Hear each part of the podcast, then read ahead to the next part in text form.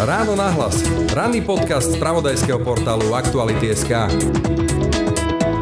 Kam pôjdeme? Depal zavrú, toto zatvoria, všetko zatvoria. Kde pôjdeme? Na ulicu. Ale chorí na ulicu to je dosť zlé, nie? To je dosť zlé, ale otvoria tam ten karanténne mestečko. Hovoria, keď to bude otvorené, to karanténne mestečko, keby náhodou. Viete čo, ja sa bojím o svoje zdravie. Ja to nechcem určite dostať. Ja hovorím za seba. Ja spám vonku. Ale určite sa nebudem stýkať s plno ľuďmi, nie. Skoro by nemám strach. Do politiky sa nemontujem, lebo ich starosti sú tak ďaleko od mojich, že teda není o čom. A strach by som nepovedal, ale obavu, že neprežijem zimu, povedal by som mám. No neviem, čo bude. Ja to vidím tak. Len jeden krok treba urobiť. Pochobujú alebo zdochni. Tak to sú slova návštevníkov Bratislavského denného centra pre ľudí bez domova Domec. Áno, korona a boj voči pandémii dokáže brať a berie aj tým, čo už vlastne nič nemajú. Ľuďom bez domova. Nedôsledné a chaotické protiepidemické opatrenia môžu ľudí bez domova pripraviť aj o ten posledný domov, ktorým ešte ostal a oni majú o svoje zdravie veľký strach, varuje šéfka domca Alexandra Kárová. Bohužiaľ na ľudí bezdomova sa pri koronakríze úplne zabudlo. Ľudia bezdomova, ale aj bežní obyvateľia teda Slovenska musia mať rúška aj v MHD, aj keď si chcete ísť nakúpiť do obchodu, ale vlastne ľuďom bezdomova tie rúška štát nedistribuuje. Je to naozaj iba na tých organizáciách. Štát ich odpísal? Tak to veľmi nahrubo by sa to dalo povedať. Korona je pandémia, ktorá berie. Berie nám istoty a môže zobrať aj nádej.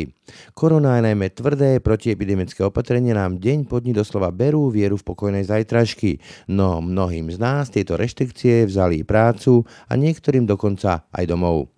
No protikoronové reštrikcie dokážu brať aj tým, čo už vlastne ani nič nemajú. Ľuďom bez domova. Ich domovom je ulica a ešte aj o to málo, čo majú, môžu prísť. A to často iba kvôli liknavosti, ignorancii a nezáujmu štátu. Ako sa teda dá prísť do domov, keď vlastne ani žiadny domov nemáte? A ako sa správame v stave núdze k ľuďom, ktorých domovom je ulica? Odpovede budeme s kolegom Martinom Slizom hľadať v reportáži z Domca, jedného z mála bratislavských denných centier pre ľudí bez domova. Je pondelok 19. októbra. Počúvate ráno na hlas. Pekný deň vám želá Brane Dobšinský. Počúvate podcast Ráno na hlas. Je piatok ráno, som s kolegom Martinom Slizom na Račanskom námestí v povestnom domci, ktoré spravuje zariadenie Vagus domci pre bezdomovcov a hovorím s pani Aleksandrou Káravou zo Združenia Vagus. Je tu pomerne dosť veľký dav, ja by som to odhadol 20-30 ľudí, to je bežné? Áno, to je úplne bežne. Bežne sa u nás v dennom centre cez deň, alebo teda cez denné centrum prejde okolo 60 až 80 ľudí.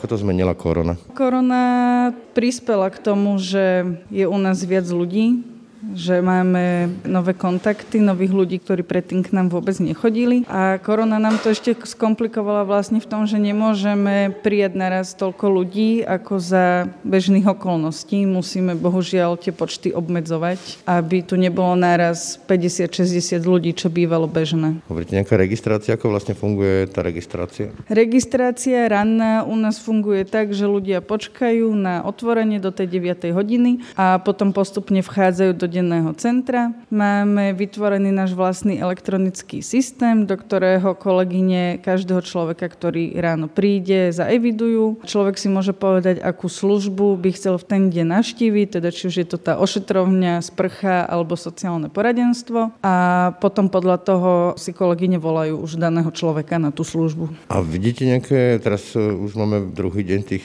tvrdších opatrení, nejaké zmeny na tých ľuďoch, že nejakým spôsobom sa ich to dotklo? Tie zmeny je vidieť od začiatku korony, od začiatku pandémie, kedy najmä tie prvé dva týždne, kedy sa vlastne všetko zavrelo a zastavilo, tak naozaj nikto nemyslel na ľudí bez domova. Veľa z nich prišlo o prácu, o malé brigády, alebo sa napríklad zavreli zberné dvory, čo pre nich znamenalo, že prišli už aj tak o ten malý príjem.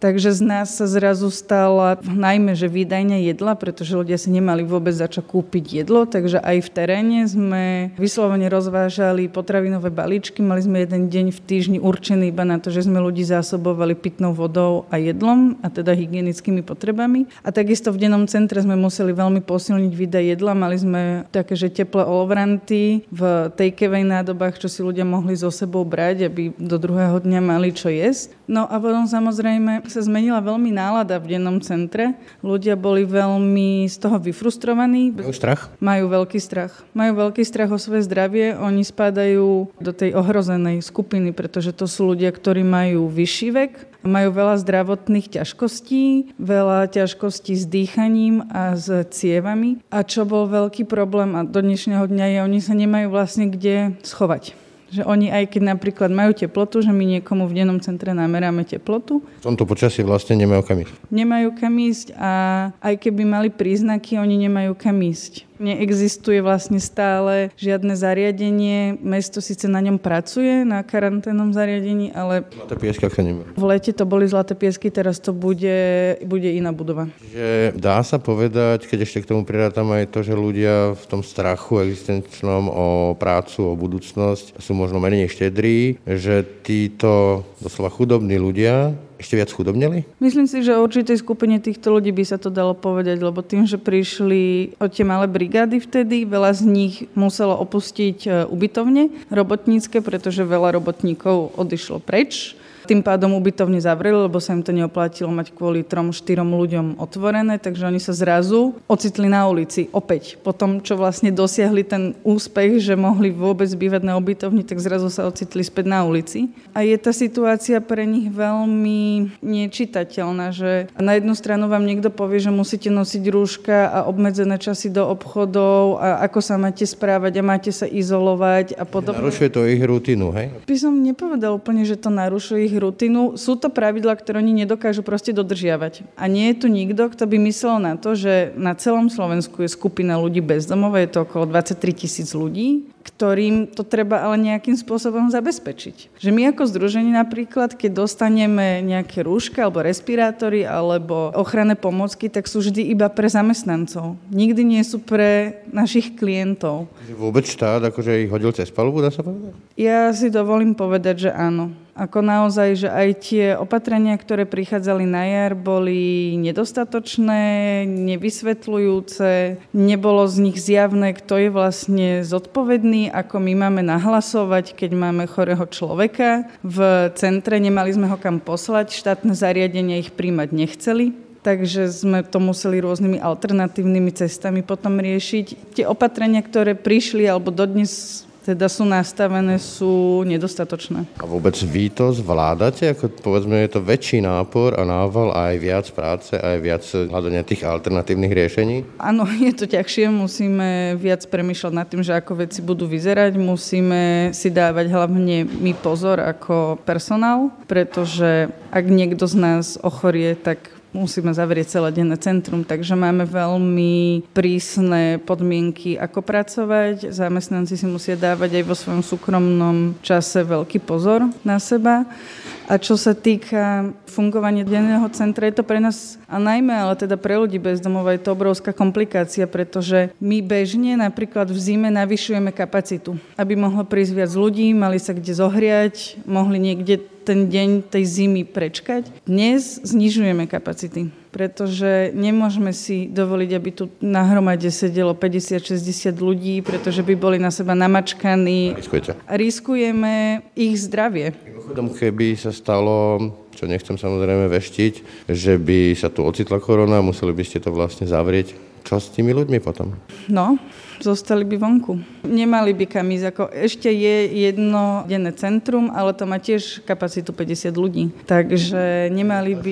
A dva incidenty a ľudia bezdomova budú skutočne absolútne úplne bezdomova. Mm, no na určitú dobu určite, kým nám sa nepodarí opäť otvoriť, tak áno, ale pre nás by to vlastne znamenalo, že posilnenie, posilnenie druhého programu Streetworku, do ktorého by nabehli teda kolegovia, ktorí by mohli. Takisto máme ešte ďalší program integračný, kde by tiež kolegyne sa vedeli nejakým spôsobom preskupiť, aby sme zase vedeli ten terén posilniť. Vidíme, že v spoločnosti strašne rastie strach a najmä frustrácia a hnev. A to je vždy ventilované na niekom, kto je iný. Častokrát bývajú obeťové práve ľudia bez domova, pôsobia proste na bežnú populáciu špinavý, zaslúžil si to alkoholik a neviem čo všetko. Zhoršil sa ten vzťah k ľuďom bez domova? Nemyslím si. Pri tej prvej vlne sme mali pár takých telefonátov, kedy nám ľudia volali, že sú nejaké skupinky na Račianskom mýte a že to je nebezpečné, ale bolo to skôr zo strachu o nich ako o sebe, lebo tí ľudia naozaj volali vtedy zo svojich bytov, kde sme museli byť všetci zavretí, lenže naši klienti nemali kde prečkať tú dobu tej karantény. A čo sa týka napríklad dobrovoľníctva alebo darovania vecí, my máme veľmi pozitívnu a dobrú skúsenosť. Ľudia k nám chodili variť aj obedy, aj tie olovranty nám prinášali, že to doma uvarili a len to priniesli k bráne. A my sme to mohli vydať. Chodili nám ľudia žehliť e, látkové rúška, aby sme ich znova mohli používať, triediť oblečenie. Takže v tomto ja si myslím, že... Nie je to také zlé, je nádej, hej? Myslím si, že v ľuďoch to možno práve naopak zbudilo nejaký pocit solidarity s tými, ktorí nemali ako keby ten komfort toho prečkania doma. Viete, že my sa môžeme zavrieť doma, umyť, vyumývať si ruky a ja neviem, osprchovať sa, oprať si to oblečenie a zavrieť sa, vlastne izolovať sa doma. Naši klienti bohužiaľ túto možnosť nemajú a myslím si, že veľa ľudí to vníma. Mal štát alebo magistrát nejakú ambíciu testovať nejak systematicky ľudí bez domova? Áno, tá ponuka prišla z mesta. My máme tiež túto ambíciu plošne testovať našich klientov. My sme sa ich na to pýtali, robili sme si také malé štatistiky, keď sme sa ľudí pýtali, či ak by bola teda tá príležitosť sa nechať otestovať, či by mali záujem, tak vyšlo vlastne, že 98% opýtaných by sa nechalo testovať. Oni sa naozaj veľmi boja o svoje zdravie a oni vlastne vôbec nevedia, čo s nimi bude, keď náhodou budú pozitívni, že kam vlastne pôjdu. Lebo pri nás bežných obyvateľov je to zjavné. No zostanete doma, kam už by ste inam išli. Ak máte teda horšiu formu, tak idete do nemocnice. Lenže pri ľuďoch bezdomovaní nemajú kde to doma ostať. Na to treba tie karanténne zariadenia, ktoré momentálne nie sú. Sú na ceste, pracuje sa na nich, ale zatiaľ nie sú. Čiže to riešenie dnes je také, keď to dotiahnem do dôsledkov vaše slova, že ak je niekto z bezdomova pozitívne testovaný, tak buď ho vezmu do nemocnice, alebo sa bude jednoducho v vodovkách flákať po ulici, lebo nemá kam ísť? V podstate áno dnešnému dňu, áno, počas prvej vlny to bolo ešte ťažšie, pretože my sme vlastne nevedeli, komu presne treba volať. Keď sme volali na 112, tak nám povedali, že si po ňoho neprídu, že nech ho odvezieme my na kramáre toho pána. Volali sme na kramáre, že či môžeme prísť, že my sme mu namerali teplotu, oni, že joj, to je prvý deň, to ešte ani nechoďte. A my, že čo mu máme povedať teraz tomu pánovi, že tu zúri korona, nás ste všetkých vlastne zavreli doma a jemu máme čo povedať, že tak e, máte teplotu, choďte Poďte teda prosím von a zajtra dojdete na premeranie. Nám nič iné neostalo vlastne. Snažili sa tých ľudí akože zbavovať, že nechceli ich tam normálne? Do štátnych karanténnych zariadení ich nechceli brať. Nám sa to v spolupráci s magistrátom podarilo po asi 10,5 hodine, čo pán sedel sám zavretý v kancelárii. Si teda nakoniec po ňo prišli hasiči a odviezli ho teda do karanténneho zariadenia. Najprv mali ísť mimo Bratislavu a potom nakoniec sme zistili, že ho ubytovali v Dubravke. Slovenský chaos a improvizácia. Bol to veľký chaos. Nám sa napríklad stávalo, že prešli ľudia cez hranice a skončili u nás v dennom centre. Ako je možné, že prešli cez hranice a nikto ich tam nezastavil a nešli do karanténneho štátneho zariadenia, ale prišli do nášho domca. Takže to boli také šoky v celku pre nás, že na jednu stranu sa hovorilo, že keď ľudia prídu zo zahraničia, tak musia ísť, ale vlastne to nebola úplne realita pre nás. Počúvate podcast Ráno na hlas. Teraz je tá korona. Ako to vy vnímate? Ako to vnímam koronu? Ja... Strach? Nie. Hovorili s pani Károv, hovorí, že vlastne, keby sa náhodou vyskytol nejaký prípad, takže nemáte ani kam ísť. Tak kam pôjdeme? Depal zavrú, toto zatvoria, všetko zatvoria. Kde pôjdeme? Na ulicu. Ale chorí na ulicu, to je dosť zlé, nie? To je dosť zlé, ale otvoria tam ten karanténne mestečko. Hovoria, keď to bude otvorené, to karanténne mestečko, keby náhodou. A ľudia sú akí teraz? Ako sú nejaké že horšie alebo lepší k vám, povedzme, k ľuďom bezdomova, že sa boja, alebo naopak dajú viac, povedzme? Mám povedať pravdu. Viete čo, ja sa bojím o svoje zdravie. Ja to nechcem určite dostať, ale každý sa z toho smeje. Ja neviem prečo. Ja hovorím za seba. Ja spávam vonku. Vonku znamená čo? Dám si spacák, dám si dve dekýčky, zakriem sa, teplúčku spím, kúsok odtiaľto a ráno prejem si sem do vagúsku. A je to lepšie, než tam hromadne spať. Máte svoju slobodu, hej? Áno. Pod strechou si spím, dám si dve deky, spacáčik a spím si pohodičku, teplúčku spacáčku. Prídem sem do domca, idem sa okúpať, prezliec a aj pokračujem ďalej. A som v pohode ale určite sa nebudem stýkať s plno ľuďmi, nie. Ja to nepotrebujem. Že musíte mať vyarendované to miesto, aby vám ho nikto... Ja svoje miesto. Svoje miesto s mojim kamošom. A ja nepotrebujem pri sebe nikoho vlastne váš domov na ulici. Áno. Pani Korová, ja sa chcem ešte vrátiť k tomu zásobovaniu pomôckami. Mali sme tu prvú vlnu, tam e, sa šili rúška a rôzne pomôcky distribuovali sa vďaka dobrým srdciam ľudí. Ako je to teraz? Teraz sme na tom o trošku lepšie ako počas tej prvej vlny, kedy naozaj neboli vôbec dostupné ani respirátory, ani rúška. Boli sme vlastne odkázaní na pomoc od magistrátu hlavného mesta a od Kto pomôže Slovensko, prípadne od našich dobrovoľníkov, ktorí nám naozaj šili rúška pre našich klientov teraz e, aj vďaka firemným grantom alebo teda dotáciám si môžeme dovoliť aj nakúpiť aj respirátory, aj rúška aj pre našich zamestnancov, aj pre klientov. Bohužiaľ, pomoc od štátu zatiaľ neprišla. Vy ste subjekt hospodárskej mobilizácie, múdro sa tomu hovorí, čiže mali by ste mať zásoby z tých štátnych hmotných rezerv, nemáte ich? Momentálne nie. Na to, aby sme sa stali subjektom hospodárskej mobilizácie, sme museli podať písomnú žiadosť, aby nás tam e, zaradili a zatiaľ nemáme informáciu o tom, či a kedy a aké množstvo ochranných prostriedkov príde.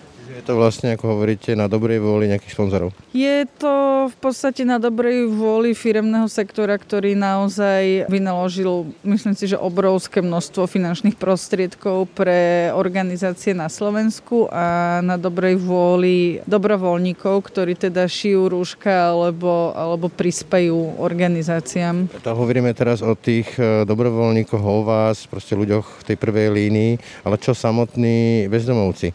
Tí predsa chodia po uliciach, presúvajú sa v MHD a tak ďalej. My si môžeme kúpiť to rúško, 99 centov či koľko stojí jedno. Oni tie príjmy nemajú, na to myslí nejakým spôsobom štát alebo niekto? Bohužiaľ na ľudí bezdomova sa pri koronakríze úplne zabudlo.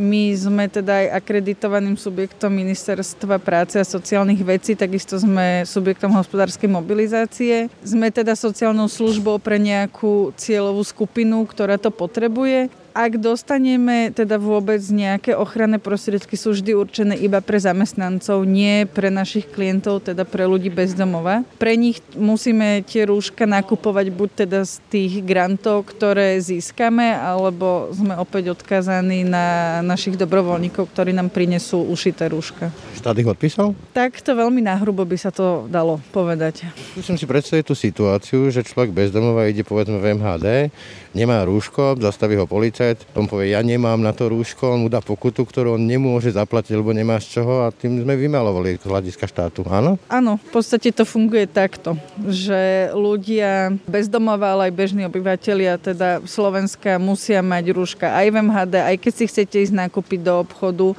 ale vlastne ľuďom bezdomova tie rúška štát nedistribuuje. Je to naozaj iba na tých organizáciách. Na zodpovednosti buď tých samotných ľudí bezdomova, alebo vás ako organizácií, ktorí sa o nich staráte. Áno. Dá sa povedať, že v podstate zavedenie tejto povinnosti s rúškami a zároveň nemožnosť tých ľudí si tie rúška kúpiť ich nejakým spôsobom vytláča ešte na väčší okraj v spoločnosti? V princípe áno. Ak by tu neboli organizácie, ktoré sa dokážu o tú cieľovú skupinu nejak postarať alebo im zabezpečiť tie ochranné prostriedky, či už sú to dezinfekcie na ruky alebo teda tie rúška, tak by tá situácia pre nich bola priam až neznesiteľná. Neviem si predstaviť, kde inde by si ich vlastne dokázali zohnať, ak nie v takýchto organizáciách. Hovorili ste, že rúška pre ľudí bez domova nakupujete z grantov.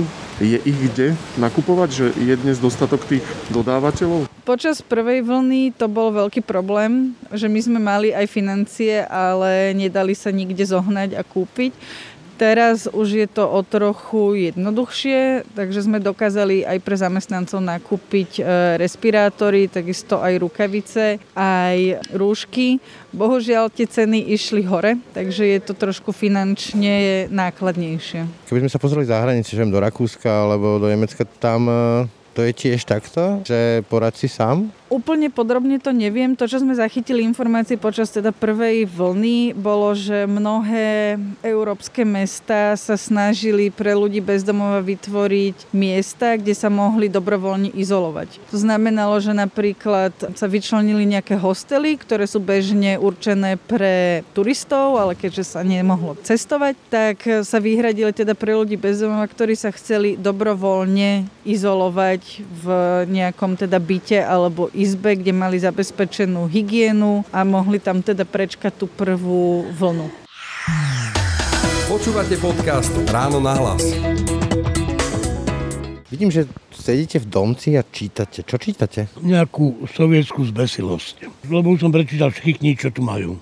Chodíte čítať? Áno. Je akože útek z tej reality? Aj tak sa dá nazvať. Miesto tých hlúpých rečí, čo tu znejú, ako radšej som v knižkách. Tie hlúpe reči, vládne tu nejaké obavy, strach? Nie strach, ale všetci dohromady majú IQ ako sliepka. Mňa nevynímajú, keď som tu asi. No a lepšie je mi s Hellerom alebo tak. A teraz máme tu korunu, mali sme to na jar, teraz máme opäť všetky tie obmedzenia. To veľmi obmedzuje, že? Ja mám chronickú bronchitídu a astmu, takže tá rúška na papuli mi teda nerobí dobre. Ale celé si myslím, že to je len humbuk. Myslím, mám také obmedzenie, že vlastne aj tuto sa ráta aj počet ľudí, ktorí sa môžu prísť, nemôžu prísť úplne, že všetci musia čakať. Nedá sa ísť všade, kde sa chodilo ohoriať sa, povedzme na záchod a podobne. Obmedzenia tu boli vždy, takže mne to nejak moc neprekáža. Ale myslím, že to je PR choroba som čítal nejaký klebetník, akože celebrity majú korona, jak to, že my sme nevykapali. Akože 500 ľudí je v tom depale spáva, alebo 300. Každý nazbiera 300-500 vajglov denne, čo fajčia, a ja tiež. Jak to, že sme nepomreli všetci. Čo sa týka tých možností, povedzme, že obživia, to je dramaticky horšie. Akože tuto nejakú moc robotu, že by sa dala zohnať, není. A ľudia sa správajú k vám ako? Nemajú strach? Povedzme, že aha, človek bezdomová, Boh vie, čo mu je, aký je. Nie je to horšie, ako to bolo bežne? Neviem, ja sa snažím sa byť čistý, chovať sa kulantne. Akože dneska som zberal špaky na stanici a nejaký pán mi dal cigaretu, čo ma potešilo. Ale určite nie preto, že by chcel zachovať moje zdravie. Ale chcel si urobiť dobre. Máte strach? Skoro by nemám strach. Do politiky sa nemontujem, lebo ich starosti sú tak ďaleko od mojich, že teda není o čom. A strach by som nepovedal, ale obavu, že neprežijem zimu, povedal by som mám. Berem si odtiaľ to lísky na spanie, odrábam rajony, ale dnes už nemôžem robiť rajon, lebo už som mal tento týždeň dva. No a mám nejaký kredit ešte aj v tom depole, ale to si šetrím, lebo tuto 28 minú. Robiť nemôžem bez dokladov, takže... Takže žonglujete? Neviem. No neviem, čo bude. Ja to vidím tak. Len jeden krok treba urobiť ale zase jeden. Pochobujú alebo zdochni. Tak nech sa darí. Dobre, pekný deň vám prajem. Počúvate podcast Ráno na hlas. Spôsobila teda korona väčší záujem o vaše služby? Myslím si, že do určitej miery áno, pretože ľudia si nemajú vlastne kde inde zohnať ochranné pomocky, ktoré teda potrebujeme všetci, keď chceme ísť kamkoľvek. Takže v tomto ohľade určite áno a tiež sme boli pre ľudí bezdomova jedným z mála miest, kde sa mohli dostať k informáciám, pretože my si bežne doma pustíme teda rádio alebo si pozrieme večerné správy, kde sa tie informácie dozvieme. Oni túto možnosť nemajú, takže my sme jednak teda vydávali veľa jedla, tie ochranné prostriedky, ale takisto sme ich každý deň informovali o tej situácii, aby mali aspoň aký taký prehľad a vedeli vlastne, čo sa deje a čo ich e, najbližšie dni bude čakať. Sme v ordinácii lekára, ale lekár tu nie je. Ľudia, ktorí tu sú, majú mnohí mnohé problémy zdravotné, ale v zásade tým, že nie sú poistencami, neplatia poistné, sú mimo systému. Ako vlastne je riešená nejaká zdravotná starostlivosť od týchto ľudí? Momentálne sa teda nachádzame v našej ošetrovni v dennom centre, kde sa striedajú hlavne naše dve kolegyne, Andrea a Zuzka. Mávame aj lekárku, ktorá chodieva raz za týždeň, bohužiaľ momentálne k nám chodiť nemôže. Pri ľuďoch bezdomova všeobecne oni majú veľa zdravotných problémov rôznych, sú tam chronické ochorenia, nevyliečené všelijaké prechladnutia, plúcne, cievne a podobne. Je veľký problém zohnať lekárov, ktorí by boli ochotní riešiť tieto ich zdravotné problémy. Asi ten základný faktor je to, že nie sú teda poistencami, neplatia si zdravotnú poistku, takže majú nárok iba na akutné ošetrenie. Ak sa teda aj náhodou dostanú do nemocnice na nejaký zákrok, tak potom ich nemocnice prepustí do domáceho doliečenia čo je opäť problém, pretože nemajú ten domov, kde by sa doliečili a miest pre prepustených ľudí bez domova z nemocnice alebo pre chorých ľudí bez domova je veľmi málo, nielen v Bratislave, ale aj na celom Slovensku. A vlastne to vyšlo z takej analýzy, ktorú sme spracovali ako jedna z našich najhodnotnejších služieb, ktoré poskytujeme. Čiže ak sem príde bezdomovec, ktorý má povedzme nejaké závažnejšie ochorenia, viaceré od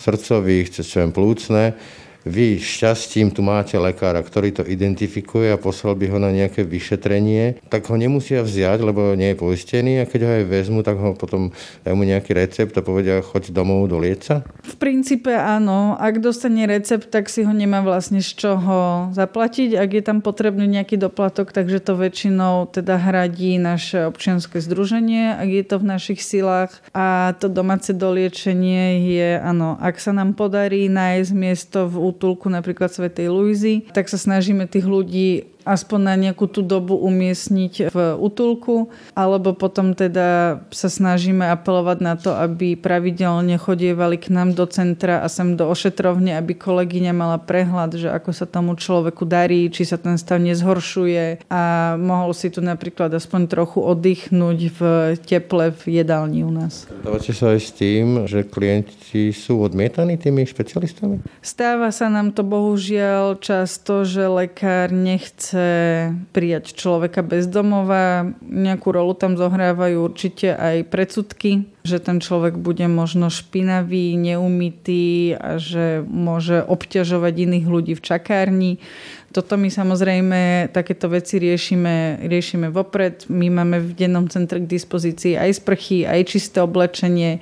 Väčšinou teda chodíme na asistencie k lekárom s klientom, čiže vždy jeden z našich sociálnych pracovníkov spolu s klientom, aby už vedel tomu klientovi teda pomôcť alebo poradiť to, čo ten lekár hovorí, lebo tak nie vždy rozumieme všetkému, čo nám lekári povedia za diagnózy. Takže vždy vlastne tam má ten klient e, podporu sociálneho pracovníka. Dobrý deň, ja som Braňo. Dobrý deň, ja som Luboš. Dnes ste prišli do domca. Chodíte takto pravidelne? Áno, chodím, lebo som prišiel o prácu, tak som sa musel, takto začal som tu, 2018 som sem prišiel, proste pomohli mi celkovo s oblečením, s jedlom, s nejakým systémom, jak sa vrátiť naspäť medzi ľudí a v podstate mi našli prácu v Ekocharite, ktorá zbiera oblečenie, tak som robil tam u nich sklade na Kopčianskej, lenže po nejakých 19 mesiacoch, vďaka korone a podobným problémom som mu tú prácu prišiel. Takže vlastne korona vám zobrala prácu. Áno, áno, je to tak. A ako zmenila korona povedzme aj správanie ľudí, keď vidia vás alebo nejakých vašich kolegov, neboja sa? To som si až tak nevšimol, ale skôr také, že proste tí ľudia sú úzkostliví celkovo, lebo proste ide o existenciu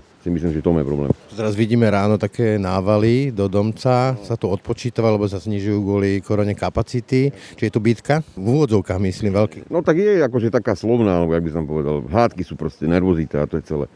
Vyvoláva to také obavy a strach. Hej? No jasné, lebo tak tí ľudia sa nevedia, nemajú kam podeť ktorí sa nevedia sa postarať, niekoho nemajú nikoho. Ja som odtiaľ do starého mesta, takže ja tu predsa len poznám nejakých ľudí, mám u koho bývať, ale je to proste zúfalka, nemôže ten človek mi stále pomáhať. Čiže povedzme, keby sem udrela korona, museli by to zavrieť, tak tí ľudia kam pôjdu? Joj, toto už neviem, toto už je na starosti mesta vlády.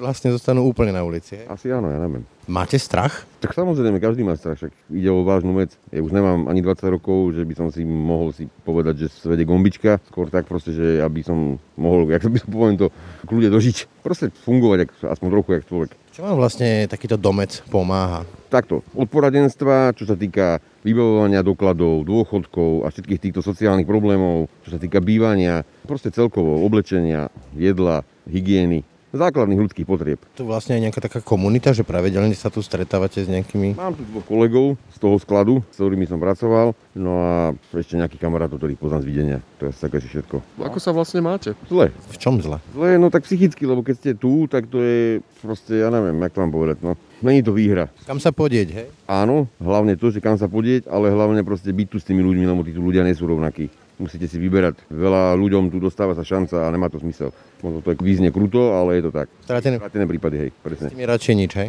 No však samozrejme, že ne. Tým mám akorát odzaviť aj, no nič, to je ťažké s takými ľuďmi, pokračovať niečom. Si vybiť aj džungla. To je také slabé slovo, lebo džungla tej forme, jak ju poznám, je aj trošku iná, toto je stokarina. Na rovinu, sorry, hovorím sa úprimne od srdca. Ráno nahlas. Ranný podcast z pravodajského portálu Aktuality.sk. Tak to bolo dnešné ráno na hlas. Aj tento rozhovor vznikol vďaka vašej podpore. Ak sa vám podcasty Aktualit páčia, môžete nás finančne podporiť na našom webe prostredníctvom služby Aktuality+. Dnešnú reportáž si môžete prečítať aj na našom webe Aktuality.sk. Pekný zvyšok dňa a pokoj v duši praje. Brani Robšinský. Všetky podcasty z pravodajského portálu Aktuality.sk nájdete na Spotify a v ďalších podcastových aplikáciách.